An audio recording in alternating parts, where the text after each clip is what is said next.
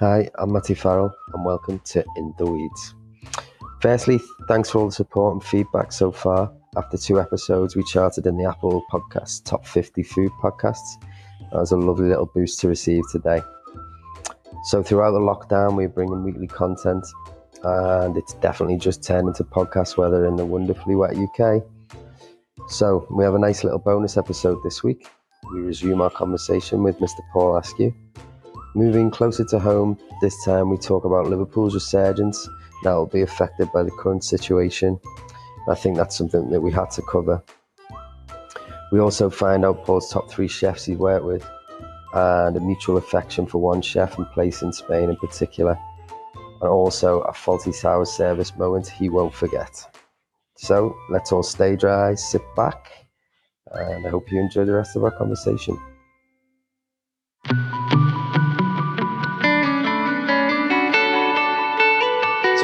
Like, realistically, in your opinion, where do you think Liverpool now sits? Obviously, someone asked me the other day, and about I did a podcast with somebody else, and they asked me Yeah. about.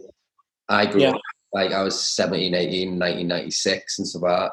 Yeah, The dining scene's absolutely non-existent. I mean, like, yeah, really bad, as you as you as you know. But yeah. where where do you think it sits now, realistically? Well, it, it's interesting you pick uh, 95, 96, because that is actually the time um, when I'd just come back uh, from America and, and started work back in Liverpool. And and I remember the environmental health officer telling me that at the time, this will make you laugh, there were 73 registered restaurants with the environmental health in Really? 1995, and I was the 74th Wow. um, with the lower place just underneath the the um, the Royal Philharmonic Hall. And when you think about that and the size of the city, that's astonishingly bad, isn't it? That's the whole bad. city. the whole city, yeah. Wow. Not not the city region, not the boroughs, but but the No. city centre. yeah, yeah. So it just shows you how few there were, and nearly all of those were, you know, Greek, Indian, China, you know, the ethnic restaurants, etc. There were there weren't the number of sort of restaurants that we would think of now in terms of art school or anything you could count on one hand, really. I mean, there was still very, you know, there was lots of very good ethnic restaurants. Don't get me wrong, but it but it was it did feel like it was it was a and somebody and this is another one of our southern journalistic friends. You know, they said to me, "Why do you want to open a restaurant in Liverpool? It's a culinary desert." And I and of course I objected to that. But to be honest, at the time they were probably right. You know, in '95. So if you look at where we are now, there's now something like 2,673 now. You know, so in that in that 20 year period, there's there's been two and a half thousand restaurants plus open, uh, and they're still opening every day, aren't they? And and and I think, if I'm honest, there's two two elements to this. I think I'm delighted that that's happened, and I think the the, the speed of the development and the um, the trajectory we're on is is impressive, and, and and there's still a ways to go. But I think in the speed of that happening, I think we've actually missed some of the quality and some of the underpinning, if you like, of, of that. You know, I- if I'd have been in in an ideal world, I've wanted that development to have been a little slower on on building blocks that are slightly more gastronomic, slightly more focused on ingredients. I think I think that's what was meant before. That Yeah. where I was getting at. Yeah, Yeah, and I think you know, as we all know, the, the danger of not having that underpinning knowledge and that foundation of, of experience and solid food culture, it means you can go up very quickly, but you might come down again as well. And my, my one concern in all of this is that, um, you know, we're gonna we're gonna find out, aren't we, in the next six months, um, you know, whether we've got that strength in depth, whether we've got not just the the food culture part, but the business culture part right as well. And it's going to be really tough, and and and some people will go that don't deserve to go, um, and others will will succeed that maybe didn't deserve to succeed, Yeah. and and that's life, isn't it? But but I think if you were to say to me, food culture of 2020 in Liverpool, where we are now, and where we were when I first came back, I, I would have taken a bit in your arm off at the time, and I think we've done incredibly well. And and I also remember when we even when we opened the Carriage Works, you know, we were the, Liverpool was the 23rd most visited city in the UK. That was in 2003 2004. We're now the third most visited city in the UK, and a big part of that is the the dining scene, the bar culture, the hotels, the events that we have, the music, the sport. It's not it's not just about the Beatles and Liverpool Football Club anymore. There's way more to it than that. And I think, you know, yes, we're an event based city, but I do think we're in an incredible position compared to most cities coming out of this. And I think we we just need to work hard and re-establish ourselves and get ready for what's coming. And, and I think we will still be the number three most visited city in the UK. It, what the worrying side is, will they be coming in the same numbers? The answer is probably no, and that's going to take time to regenerate. But but I still think we'll be there, and I think we're still perceived as that exciting, great must-visit city in the UK. And and I think a lot of people will holiday in the UK this year as well. Yeah, that's a positive. I think that maybe yeah, definitely staycations and boom in the yeah. economy potentially. Yeah, so I think we we have to use this sort of quieter time now while we've got time to sleep and reflect and write menus and think about our businesses and we've got to think to ourselves well what am i going to bring back to the party when this all comes back around again and what are people in the uk going to be looking for in, in our city when they come and visit you know are they going to want the same price point? Are they going to want the same number of courses on a tasting menu in my case? Are, are they going to want the same price wine flight? Are they are they going to drink at all? Are they you know there's all, there's a million questions. Um, but i do think that the one the one and only good thing about this is that we're all getting a decent rest. And god knows i needed it. I tell you i didn't realize how much sleep i needed till, till yeah. this last week or so um, and we're all getting time to to recalibrate re re re-energize, whatever you want to call it. But but sometimes you need that in a business. You know, I think I think it almost feels like the whole world is recalibrating and nature is recalibrating. And you know, it, it, who knows? It, it could be. We, we've got to have some good come out of this, haven't we? That's that's my hope anyway. And I think as long as we're ready for it, Liverpool's absolutely bob on to to come out of it well. Obviously, nineties was you know following on from the eighties. It was you know, it's almost had to completely rebirth itself in the space of that time. I, I don't think people, and you know, like you say, I mean, obviously we don't want to get too political with it, but there's a lot of very unwarranted press, and you know, yeah. it's just very unnecessary. That has stuck for a number of years, and I think it's only now a ge- generation of millennials and all that don't really know about it, and I think you're seeing it kind of disappear a little bit. Um, whereas you know it still exists, like, but you just have to move on. It's 2020, like you say. It's uh, gets a bit boring. Yeah. yeah, I think I think the thing that um, you know, going back to saying about the city and the perception of the city, I think we we needed to get our pride back as well. We we were used to being kicked around and you know put to the bottom of the queue and no scousers this, scousers that, and and and it's probably made us a little bit defensive over the years in some respects, but but you know what? The, the Capital of Culture years gave us our pride back, and I think that that was an amazing process. And then when people realised how nice the city is, how friendly it is, how most hospitable people that you'll come across, and they'll do anything for you. And I think I think that had been, you know, we, we'd lost ourselves, we'd lost our own identity. I think before 08, the, the platform to to rebuild and push on. And sadly, of course, then we had the financial crisis you know, we, we actually came out of that really strong because, you know, Liverpool one wasn't quite finished and, and some of the stuff on the docks wasn't quite finished. And the money was already there. So the building work continued, the economy. We actually probably rode the, the financial crisis better than nearly every city in the UK at the time. Mm. Uh, and my hope is that we're about to do that again with the positioning of, of Liverpool as, as that sort of party town. And let's be honest, when people come out of this, guess what they're going to want to do? they're going to want to eat and drink and hooly and and we're good at that, aren't we? We can do that. yeah, it's, it's, definitely a definitely a thing for sure. I yeah. think sometimes Liverpool does. I was talking as well to someone about it. You know, it can struggle because people see Manchester and the, this big mecca, and it's like, well, they Manchester's great. As a catchment area of things around it, whereas we have the sea. But I actually think it is a benefit in the sense of it keeps that uniqueness and like you know people say oh, it's the biggest village you can go to but it's like yes. warm feeling. And i think that keeps that like independent vibe vein going through it as well. Yeah. Oh, I, I agree. And i think that connection with the sea as you've said you know the, the fact you can be at the waterfront and then you walk up you walk through liverpool one you walk up Bold Street you walk wherever you are up you know you're in all sorts of different territory. But it's still only 10 minutes away from the from the waterfront really isn't it? You know and that's why the cruise ship thing's been so successful. Um, and i think that's why the weekend break is probably more popular in liverpool than manchester because it's so compact.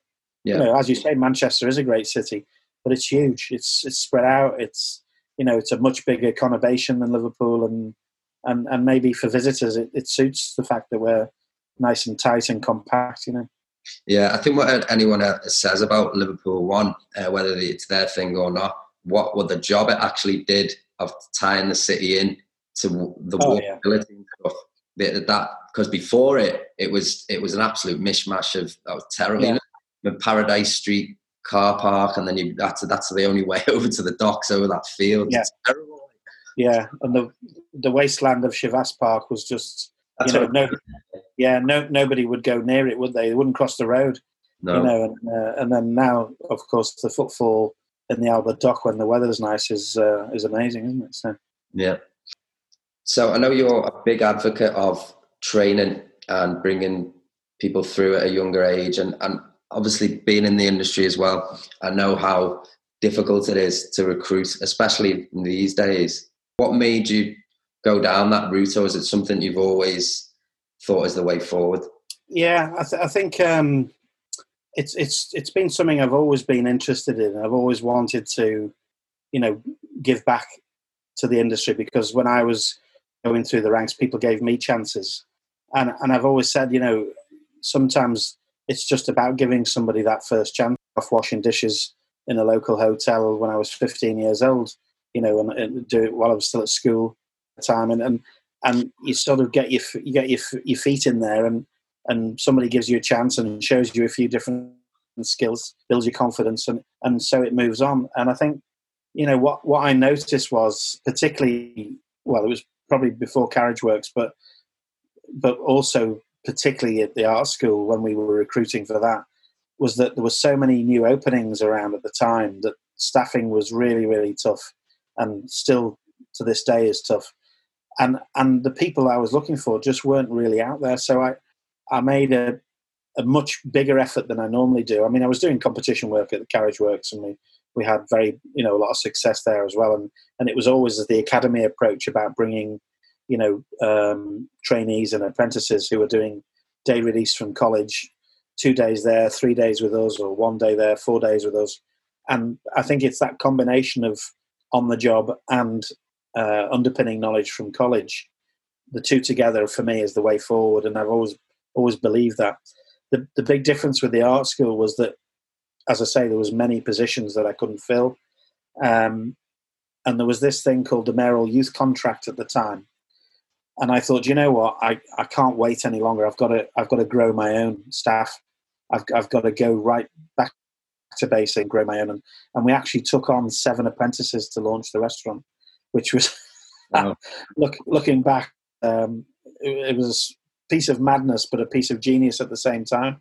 They always say those two things are very close together, don't they? Mm-hmm. Um, and I think you know a lot of them were 16, 17 years old, never picked up a, a knife before, never picked up a tray or poured a glass of wine, and so it was a massive challenge, and and and one that I still look back and think, God, how did how did we get through it all? But you know what? The they were so proud of of being part of the art school and so proud of Liverpool as a city and so so determined to do well and work hard and and you know I, I couldn't fault them to be honest. You know, yeah, we, we had the usual problems of you know teen teenagers and coming in late and disappearing for fags and all you know the usual thing. But yeah.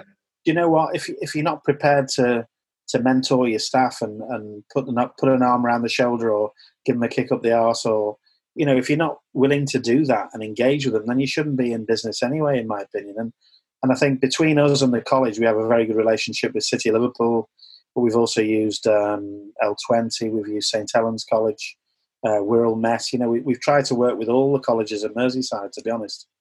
And I would go in and I'd, I'd judge their college competitions, or I'd um, go and do a masterclass, or and although I was doing that for the college and the students, I was also doing it because I wanted to see what quality was coming through the ranks. You know, it's like a, a football scout going out to watch, and watch a few games over the weekend. Yeah. And I'm looking for ta- I'm, I still do it now. I still do it all the time. I'm looking for the, the next who we're going to bring as the next apprentice. Who we're going to. It sounds like Alan Sugar, doesn't it? It's not like that. it's not like that. Uh, what I mean is, who's going to No, be the next 16, 17 year old who's going to come to the art school and work his way through or her way through, and then who's going to go in the Young Northwest Chef of the Year? Who's going to go in the National Chef of the Year? And as I said before, it's not just a challenge to that person and me. What it does is it brings the whole brigade together to develop new ideas, and and that whole research development kicks in, and and then the dishes come on, and we might go out and look for some new ingredients. Might go back to the suppliers, back to the back to a farm, maybe to look at a, a, a particular breed of sheep, or you know, it, it the amazing process and very similar to the process I did myself for Great British Menu. You know, I mean, you, you craft with four brand new dishes for that, and and the crockery and the you know and the backstory and the, I mean, it, it costs actually a lot of time and money to do that competition, um, but it's it is very much worth it. But it but what it does is that that is all R and D for your business, really, in terms of you know the culinary side and the, and the development of that. So, I think going back to the original question of of young kids, I mean, that they are our literally they are the art school family are all people who've come through the ranks or have maybe been recruited from Spain or Italy or France because I couldn't find you know it's it's a bit like a football team isn't it? If you if you haven't got an academy player for that position you have to go into the transfer market. That's how I look at it you know? And Yeah. sometimes you need to do that and you need I think you need a bit of cosmopolitan uh, influence different cultures. I think you know that that mixed with you know the, the hospitality and the humour and the banter of a of a scouser in the kitchen or a or a commis on the floor who can have a little bit of chit chat or the the bartender who knows his drinks but he's actually a bit of a cheeky chappy and he knows his way around town and he can give some directions and give give some perspective of the city as well. I think it's all a jigsaw puzzle, isn't it? And I, I spend hours and hours thinking about each little piece of that jigsaw and and and sometimes if the people aren't right, we do have to change them, like any business. I think it's harder now. I, I do, yeah. I, th- I think I think the challenge now and moving forward is definitely going to be front of house rather than chefs. I think um, I think the culinary side is still, you know, coming out of college. There are more chef people who want to be chefs than there are. I mean, the number of people who want to do front of house is is absolutely zero. I mean, it, you know, British people. I mean, this is I call this the curse of the Victorians. You know, the upstairs downstairs curse, because as British people, we all think we should be the ones being served, not Yeah. doing service. And and and yet, to me, it is one of the most fabulous parts of our job. You know, dealing as long as obviously people, we all know that there can be some challenging general public members out there, but but in general, making people happy, which is what we are. Uh, what that's what we do for a living. We we go out to make people happy. What Yeah. could be better than that? You know. So I, I do hope that you know we we've got a a fantastic uh, lady sommelier, um, British lady, amazing, and I think she's going to be our next uh, restaurant manager because Felipe has decided to go back to Spain after he's been over twenty years now in the UK, and it, obviously with the the crisis recently, it's made him reevaluate and want to go back and spend time with his family, which we respect and understand. Obviously, he's trapped in the UK at the moment, but Yeah, yeah. um, but moving forward, there'll be a slightly more uh, uh, British feel to the brigade. Although we've still got many international staff who I adore and very very proud of, as you'll know from our Christmas party, our awards ceremony. You know, we, it was a bit like um, it was a bit like the United Nations this year. It was great. I loved every minute of it. You know, I, I think in our business, it's it's that it's how you piece it together. But I think the challenge moving forward is will we still get our European cousins coming and our international cousins coming to the UK, or is it very much going to be about our homegrown talent moving forward? And I, th- I think that's the pressure point because the colleges are suffering. You know, they're less than 50% enrolment on all catering courses across the UK, and hardly anybody wanted to go into front of house. No. So I think there's a massive, massive challenge coming. Yeah, it's. I mean, I'm from a front of house background, and obviously we get the recruit. That's the hardest we find at the minute, front of house. Yeah.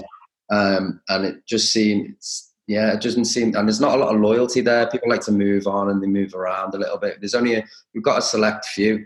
Um, but I find, like you say about the UK, when I was 16, we went on like a, a a week away in a job sort of work experience thing in Tarragona, which is in Catalonia.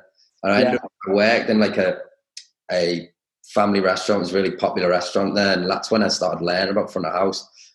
I was just hooked on that then. But that but there was yeah. no over there. There was not. There wasn't that thing. Oh, you what? You're a waiter.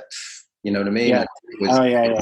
It was they'd sit down after every meal. It was an absolute buzz. It, you know, it was a real togetherness about it. And obviously, you see that in Europe where you know you, you have 30, 40, 50, 60 year old you know front of house people because it's respected as as it isn't here or it's changing a bit here isn't it but it's it, it really you know not seen that way yeah no i, I couldn't agree more i think uh you know it's lovely that you've you had that bug when you got it and and and i think you know the the nice thing that I will say about the, the culture of of the art school service is that you know we, we we have developed what I wanted in the first place, which is there is a culture of hospitality in that restaurant now, and and if somebody comes into it in terms of a colleague, if they don't fit into that culture immediately, they they can't exist there. They have it, it doesn't. It's like a square peg in a round hole, mm. and and it's all about the people in the red chairs. But when we finish work, you know, we socialize, we have a meal together, we have a drink together,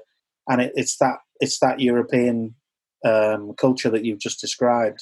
You know, yeah, we work hard and we look after our guests, but we have to look after each other as well. And, and it's that whole camaraderie is so important, you know, and, and, and actually during this kind of crisis now, just a little WhatsApp message on the group saying, how you doing? You know, what have you been cooking today? What have you had? have a glass of wine? Like, just those things that we would sit and talk about in the restaurant, you know, and, and I think that's what I'm probably missing that more than anything, just having that, that day to day banter and that day to day, hang on a minute, that wasn't so good last night. Let's change that. Let's do, you know, it's still every day that happens now. And um, I, I just wish there was a bit more of that in the UK. And I think Liverpool is is definitely that kind of place where we can have that hospitality culture, as we've just been talking about. Um, whether people are, are willing to live that and love that, because as you know, it's what you said before. This isn't this isn't a job. This is a way of life, you know, and it, it's people have to understand that when they. I think that's where a lot of young British people coming into the industry think they're going to go home after 45 hours and switch off and have their have another separate life. It just doesn't work like that. You know, it just isn't like that. You know. Mm, Sorry, it's not. no, definitely yeah. I think though, you like I noticed you said something about like fifty-five to sixty hours that it used to be, and I think we we ourselves a company try and work that down now where people you know a lot of companies you can yeah oh, I was working 80 90 hours a week and I was getting paid this so I was only getting that an yeah. that that yeah. needs to change because that that won't help sure so I, that's been yeah I, and I think you know I, am you've you've probably been at the forefront of that in many ways I would have thought and you know we we've changed ours now you know you, you probably do 45 to 55 in our place tops now which I think for the, for the level that we're working at is is remarkable. And you know, my my holy grail is to get to a four day week. Yeah. But to get to get to a four day week, we all have to be able to afford that. You know, financial. This is where the this is back to one of our conflicts again now, isn't it? You know, if we go to a four day week, will we lose the quality? Will we lose that edge? Will we lose that? Because you know, for, for us, we only open five days anyway. I already closed Sunday, Monday, so they all know when they're getting a day. They get two days off together and they get an early or a late during the week, and then they do three long days. And I think that's pretty good, you know. And we have a, a, a close down in January, close down in August, although we, we won't now, we? Not this year, we will. Um, if we're open. um, but but I think I think when you put some structure in like that, that because the, the reason I did it is that I wanted Sunday, Monday, two days off together, family day Sunday, sleep Monday, or do whatever you want. But but I also wanted them to know that it was the eight. You've got your A team on every day. Then having Tuesday to Saturday, five day week. Yeah. I haven't got, you know, I haven't got the B team coming off the bench. I've got my A team on every day, and I think that was a very important move for me, but also for them because they know the structure of their working week. They can go out on Saturday night after work, go to have a few drinks, go and have a dance. They have a lie in on a Sunday morning. That I don't have to worry who's coming in on Sunday. It's that I, I wanted that for myself as well as them because I know what it feels like. You know, having been in busy restaurants and hotels all my life, it, it's there's nothing worse than having to crawl in on early on a Sunday morning again No. after a busy week. You know, so it's we're getting there, but I, I think the four day week is inevitable, isn't it, for the industry at mm, some Yeah. point? I think there's nothing worse for a guest though as well when they know, oh, hang on, they're coming in a day and they know that that, that chef isn't here, and I can you can tell. And then, like you say, it's it's finding that balance because it's got to be the same experience every time you come in and have like the Absolutely, absolutely. consistency, isn't it? Yeah, and it, it's so important to us that you know, and I think if if I've, I, th- I think we got that right in the beginning. It's how I mean, my accountant always tells me we should open for Sunday as well, and I will say, but you know, if we do that, then it, it just knackers the whole the whole philosophy, the whole rota, the whole mentality of that family day, and and it, you know, I don't know, who knows? Moving forward, I might have to consider that in our in our new regime, in this new world that we're about to create for ourselves. You know, so it could be, could be. We have to change, but but that was always the my mentality behind it. I think was was was correct in the beginning. You know, so Cool.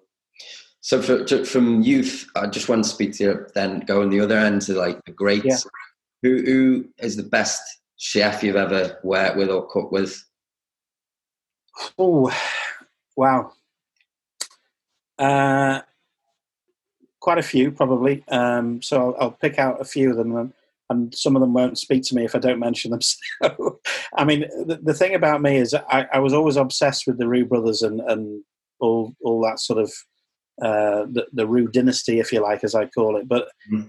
um, one of my real good friends is, was actually uh, who's sort of my mentor, if you like, in the Royal Academy of Culinary Art. When I I'm, I'm now the joint chair in the north of England with with Stephen Doherty, and he was the the chef that took over from Albert Roux at the Gavroche, and he therefore he was the first English chef to hold three Michelin stars uh, on behalf of the Roux brothers. And in his brigade was Gordon Ramsay, Marco Pierre White, and all these people. And he is a, a master of culinary art, and I always refer to him as um, uh, as Obi Wan Kenobi. So I use the I use the Star Wars uh, analogy. Albert Roux is Yoda to me. Um, Stephen Doherty is Obi Wan, and I'm I'm trying to be a, a, a young Jedi coming up behind, although not so young anymore. Um, and and and he sort of he sort of treats me like that, and I call you know I I take the piss and call him my lord and all this. Um, but but genuinely, uh, as an out and out cook, as a as a chef, as a as a character, he's he's incredible. You know, his nickname was Bulldog because I think he had to be. Um, and he's always chewing a wasp, but he does it with a with a sort of sarcastic grin on his face all the time, which makes me laugh. But his ability is is astonishing. But I never got to work in the day to day with him. I've only ever done like guest chef uh, dinners with him, and I've done demos with him and that sort of stuff. But his ability is he's sixty odd now, but he's he's stunning. You know, really really strong. Um, I think from a an international point of view, I would say I was very lucky to do a, a very special dinner for. You probably remember him, Xabi Alonso. Right. So I was Yeah. actually, I was hoping you'd mention this because I, I seen I seen that in 2006. I'm right, aren't I? Yeah, yeah. So the best meal I've ever had out is, and I'm going to try and say it correctly, is Martin Sigui's restaurant Correct. in Yeah, San Sebastian. Um, Yeah. I- that blew me away. That yeah. Well, he, Martin is for me. Well, he he him and uh, another Basque chef called Arzak. You probably heard of him. Um, they were the two chefs that were chosen to cook the Spanish royal wedding. Um, so you can you can see how highly they're thought of over there. But I, I would agree if I had to pick, you heard you heard my choice from North America before about Per se and uh, Eleven Madison Park. But if you know, my favorite place in the world is probably San Sebastian in terms of food. And again, I would agree with you. I think Martin Berasategui's food is just off the scale. It's um, absolutely incredible. We have a couple of people working with us now who who worked with him in Lasarte um, in the restaurant in in Barcelona. Not, I know the original one is called Lasarte, which is the one that you will have been to. But but certainly cooking with him at the Carriage Works, um, that was just a fantastic experience. You know, it was it was Xabi Alonso's birthday treat from the from the Basque government because he'd Right. done some TV work. Yeah, I know it's an amazing story, but he did some TV work for free for them, um, promoting recycling or something, and he refused the fee. So they they contacted us separately and asked if I would host the dinner for him and his friends, which were going to be paid for by the Basque government. And he's and they also said, would you mind if we if we uh, flew out one of our Basque chefs to work alongside you to and I was like, well, you know, as soon as he told me who it was, I was like, do I mind? You must be fucking joking, you know. I, want to kiss him, you know. So, so he spent um, a couple of days with us, and, and we delivered a, think it was 14 courses we sent out for for 12 people, and we it was filmed by, um, I don't know if you remember, uh, uh, it was a, a, Granada Reports type program that Simon Rimmer used to present called mm-hmm. Grubs Up before he did um, uh, Sunday brunch. He, he, was that, but he, he wasn't actually there at the time, and um, so it, it, was sort of part presenting and part cooking with them, and it was just stunning. You know, so you know he's a he's a three Michelin star legend from San Sebastian, so he had to be up there. Um, and then I suppose most recently um, we've done a number of things through the Royal Academy of Culinary Arts and Hospitality Action, and I'd probably have to say uh, a fellow a fellow Wirralian, um, if you like, called Gary Jones, who is the, the head chef of Le Manoir. Uh, as, so he's Raymond Blanc's right hand man, basically, mm-hmm. guy from Heswall on the Wirral. And um, we did a dinner at um, Anfield last year for to raise funds for um, Chefs Adopt a School with the Royal Academy, and, and he did the fish course. We were doing the main course, and of course, collaborations, and and it, it was just a joy to be around. And I think the thing with him is as well, he does so much work, like judging the National Chef of the Year, judging the Young National Chef of the Year, um, which I also do as well through his invitations and things through the academy. But just just the whole energy that he brings and the whole um, he's got the hospitality gene in bucket loads, you know. And this is a guy who used to be, you know, Richard Branson's personal chef on Necker Island one minute, and then he's in the, he's in Le Manoir the next, and he's been there I don't know, 25, 30 years as, as Raymond's right hand man. Just astonishing. Um, so the ability of these guys is, is, is very obvious, but you can, you can often tell because they're very similar people in terms of their mentality and towards training, their mentality towards the whole job, the, the hours. The it, again, it's a way of life. It's the, it's them. It's it's their job. It's their life. It's their love. It's their hobby. It's everything. You know, it's it's everything to them. And and they tend to be, by definition, the best ones. So, yeah, I mean, Berasategui, he grew up as a, as a, as a baker from. He was he was sent away to a bakery in France when he was something like twelve years old. He used to sleep on the bags of flour because he had nowhere to live. Wow. Um, and then gradually worked his way up and worked his way up in all sorts of different amazing places. And now he's got, I don't know, I think he's got more Michelin stars than you can shake a stick at, hasn't he? You know, it's just and he's a lovely, lovely guy, by the way, as well. Yeah, he, well, he came out. He came out and Chef Van had a chat with everyone. His English wasn't the best at the time. Yeah, that's always that's a challenge. But it, believe me, when he's had a couple of beers, it's, it's universal language there. he, he cooked. I had, a, I had a dish there, and he, he, just used fennel, but he cooked it three ways. One was like a foam. I can't remember yeah. the other two off the top of my head, but it just blew my mind. It's like, how has he just done that with fennel alone? and it was yeah. it just just stuff like that, and it's it's stuck in my head. And when I saw your name associated with him, I had a little look online last night. Yeah, yeah. Not many people in the UK actually really talk about him or anything like that. Really. No, I mean, I, I'll be honest with you. If if I'd say if, hopefully when, if ever we get to the holy grail of the Michelin star, I've promised yeah. everybody that we'll we'll bloody get over there and we'll have our celebration dinner with yeah. Martin, or or we'll get him to come back to Liverpool because he's he's also a big footy fan because because of Xabi, because Xabi's from San Sebastian as well. Yeah. That's where the connection comes from. And um, we took him over a, a, Liverpool shirt, and he's you know he's got his it's he's got TV screens in his kitchen and everything. Where he, uh. even during service, he's keeping an eye on the match. It's hilarious. He's an amazing guy, really yeah. is.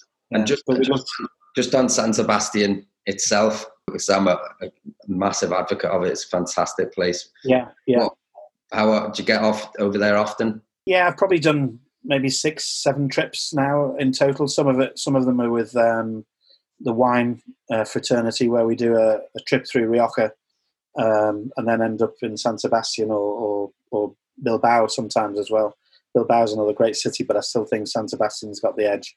Um, but uh, but I, I've also been socially with um, you know my wife and and we have a group of about 15 of us that often just go over get b&b you know airbnb or something and just camp out for the weekend and look in all the little tapas shop uh, pinchos shops and you know it, it, it's you never get bored of it and you, you, always find something new something different it's incredible i think the, yeah because you've got the other side of it it's the culinary the old town and it's very much relaxed drinking pinchos move yeah. it's absolutely fantastic yeah. have you been over there when they do the in August they do the big festival and they started with a cannon.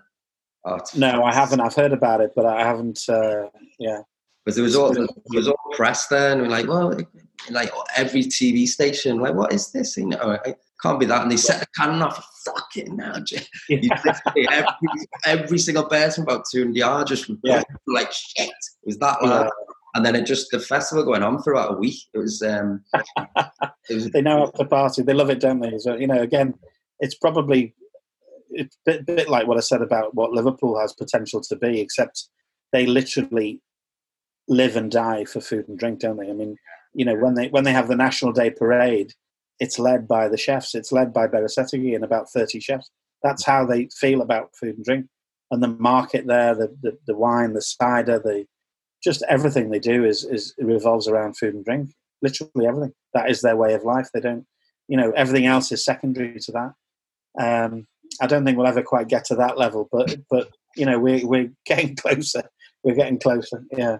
The traveling now. Talking about the traveling, you make. Oh well, it's it's the it's life, isn't it? It's the the the very, you know, I think the educational uh, element of travel and and mm. the things that you're exposed to and, and how it opens your mind and opens your taste buds, and it just it's just astonishing, isn't it? And it's yeah. hopefully let's get back to that as soon as possible. Absolutely, and just finally, have, how have you have you took to the isolation? Have you been have you been slaving away in the kitchen with family getting? You? Um, do you know? Do you know what I have? It's uh, I, I wasn't too well the first week or two. I think it's your classic chef stopping work. Um, and the minute I stop, or I, I was actually due because as you know, we were due to do the Grand National, so we had a big build up, and we were just about to get ready to camp out there and start getting everything ready.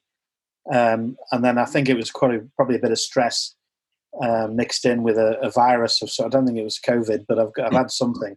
In fact, I still can't smell or taste now. Oh, so right. I'm a bit I'm a bit worried about my palate at the moment because it's obviously for a chef that's quite important. Um, hopefully, it's coming back bit by bit, but but uh, no, s- since I've started feeling better last week um, and this week, I actually um, I purchased a, a, few new little gadgets in the kitchen and uh, had some deliveries from Amazon, and I've started baking bread and making stuff for. The, I've been cooking every night for the for my wife and my son, and it's been nice actually. That's been really cool.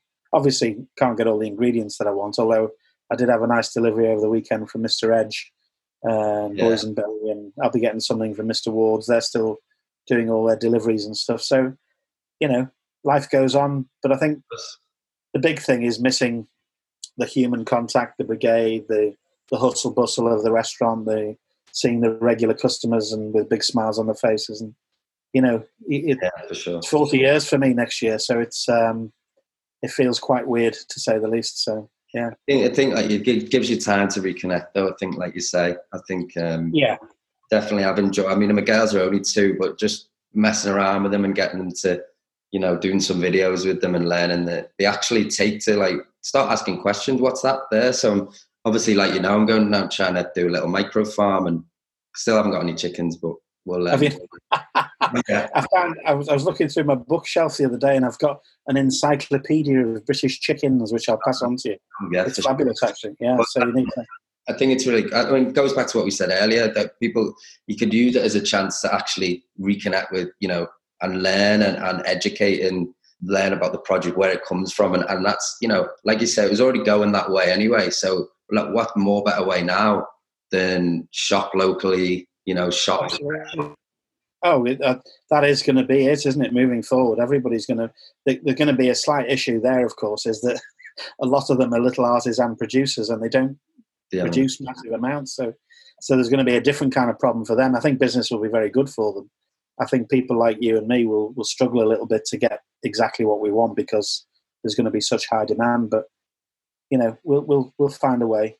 Um, but no, you're right. I think a time for re recalibrating, you know, re-energize, look at some new dishes, some new ideas, read a bit, try and get your head around what the financials are going to look like, and the most important thing is to come back bigger and stronger. And you know, the the one thing about Liverpudlians is that you know we, we've we've had lots of recession and lots of hardship, but every time we come back stronger and we give it a good kick, don't we? And uh, off we go again. And and I think there's no reason that that won't happen this time around. It's it's going to be more challenging, I think, but we'll be there. And I think people just need to keep smiling and keep believing and push on again. Get ready for the big dust up. Cool. So, and lastly, we um well on the podcast of being called in the weeds. I'm going to put you on this a little bit here. What okay. do you have a an in the weeds moment that is uh, that sticks out to you that kind of might be anything? It could have been a service, a particular guest, or whatever, but something that stuck that and actually might have made you a little bit stronger. Oh God, thousands of them. You'd need another program to do all of them. I think, I think, I think that's, I think that's the thing about our industry, isn't it? In the in the weeds, it, you know, we could we could do a slightly less polite version in the shit, isn't it? But it, but that's that's what we're talking about. And I think every time something like that happens, you do come out of it stronger and you do come out of it a bit wiser. Um, one that always sticks in my mind, and and it, it it's a scary one, but it's a thankfully a pleasant outcome in the end. Was that um, this was in the Carriage Works days. This was, and we, we'd been open about a year, and we were we were in the middle of a of an AA inspection. So you know, everybody's on. We'd sussed out that it was him. You know, the telltale signs were all there, yeah. and and it was as it turns out. And um, things were going well. The starters had gone out. It was quite a busy service, probably eight o'clock in the evening on a summer's evening, so still quite light outside. But um, unfortunately, one of the guys in the kitchen, um, and I hadn't I hadn't found out at this point that, but he was he was epileptic so he decided that in the middle of the AA inspection, he was going to have this horrendous seizure or, or whatever, and he, he literally dropped from his his feet and just went over. He must have missed the corner of a stainless steel table with his temple by about that much. Hit the deck. I had to stick my fingers down his throat to stop him from swallowing his tongue. The AA inspection went out the window. The, the paramedics were called and they literally it was a bit like a Fawlty Towers sketch where he was wheeled out in one of those chairs with his head strapped the, past the AA inspector out the front door and into the ambulance. Yeah. Thankfully, he's fine and he's right. still around. He's, he's fine now. But I'll never forgive the bastard because I'm sure we would have got our third rosette at that point. But um, it was it was it was literally one of those. But you know, there's there's so many things like that. I mean, fire fire alarms going off in the middle of football team staying above, and oh my god, there's tons of stuff, tons of stuff. Well, but yeah, uh, all good. good. Character building, oh boy, character building. Yeah. Absolutely. So, just thanks a lot for your time. I appreciate it. You're welcome. One, one last word of positivity for anyone listening, and words of solidarity. Yeah, well, I think you know one thing that I've learned about this whole process is the thing that's kept me going is the is the little WhatsApp groups of the industry and the Liverpool Hospitality Association guys and people like yourself and and just keep keep talking to each other, keep sharing the problems, sharing the sharing the burden, if you like, and and also sharing best practice. The, the amount of tips that you learn from that, and I think that the solidarity word is very very apt at the moment because I think there is a galvanizing of the the restaurateurs, the bar owners, the hoteliers, the the visitor economy in general, I think, has been galvanized by this. And let's be honest, we've been the ones who've been hit the hardest. We've, we'll close early and we're going to open late. Mm-hmm. You know, mm-hmm. the reopening is going to be the longest for us. So I think we've got the most challenging uh, sort of landscape to look forward to. But but the most the most important thing is we've got to look forward to it and we've got to be ready for it. And there's no point in crawling under a rock and burying our head in the sand. You know, we've got to use this time to rest regenerate, get the finances right, get the brigade and the teams built back up, get them psyched up. It's like getting ready for a big game, isn't it, or something like that? That's the way I always look at it. Um, it's my rugby mentality coming out again. But um, the most important thing is that Scousers, you know, in the face of adversity, we have a bit of banter, we laugh and joke about it, and guess what? We come back bigger and stronger. And I think you know that that that would be where I think we'll be, and I think we will still be the third most visited city in the UK. Um, I think it's up to us to make sure the numbers are still strong and keep those people who are going to go on holiday here in Liverpool. I think that's going to be the key to it. So uh, cool. keep smiling and have a little tipple. All will be well, I would say. Yeah. On that note, Mr. Askew, thank you very much for your time. Um, it's been great, and you know all the best to your family and stay safe. Thank you very much, and the same to you, Mr. Farrell. Well done, sir. Thank you. well, that's it for now, guys. Thanks again to Paul. And to keep in touch with Paul on his social media, you can go to Porky Askew or check out the artschoolrestaurant.co.uk. Keeping the Liverpool and Spanish link, uh, we got the sad news former Liverpool European Cup winner, highly respected Spanish pundit Michael Robinson died today at the age of 61. So I'd like to dedicate this to episode to him and his family. If you have any more feedback, you can always contact me on Fazmangos on Twitter or Instagram, or you can subscribe via my website, mattyfarrell.co.uk. Take care, guys, and speak to you this weekend. We have Bingo aficionado, Mr. Johnny Bongo, popping by. Well, by technology anyway, but he's on fine form and he actually thinks he can cook. So we'll talk to him about that. See you then. Thanks, everybody, and stay safe.